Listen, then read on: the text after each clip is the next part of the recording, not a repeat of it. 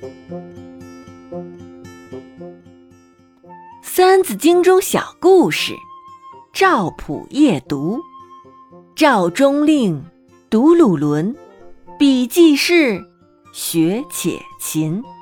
宋朝时，赵中令赵普，他的官已经做到了中书令了，天天还是手不择卷的阅读《论语》，不因为自己已经当了高官而忘记了勤奋学习。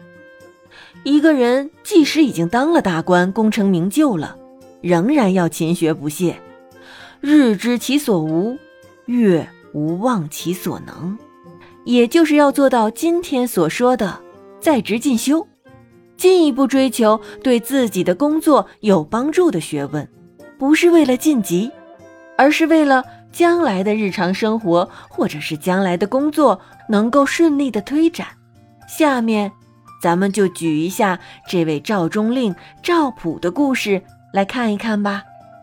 赵中令是指宋朝的赵普，他做到了掌理皇帝文书的中书令这个大官，白天处理国政，晚上仍然不忘记读《论语》。古人读书有些是为了参加科举考试，希望考中进士，求得一官半职，而赵普已经做了那么大的官了。为什么还要读《论语》呢？有一天晚上，宋太祖赵匡胤因为国家大事要和赵普商量，因此驾临赵普家中，看见赵普正在读《论语》，太祖很惊讶地说：“《论语》小时候就读过了，为什么现在还读它呢？”赵普回答说：“《论语》中有修身、齐家、治国、平天下的大道理。”以前我以半部《论语》助你平天下，现在以另外半部《论语》助你安天下。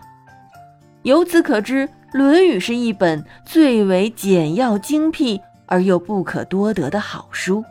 一个平民百姓读了，可以修身养心，成为正人君子；官吏读了，可以仁政治国，成为忠臣良相。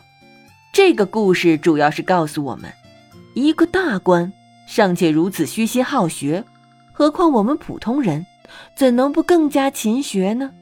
人的学问是永无止境的，一个人的努力和奋斗是不可中途终止的。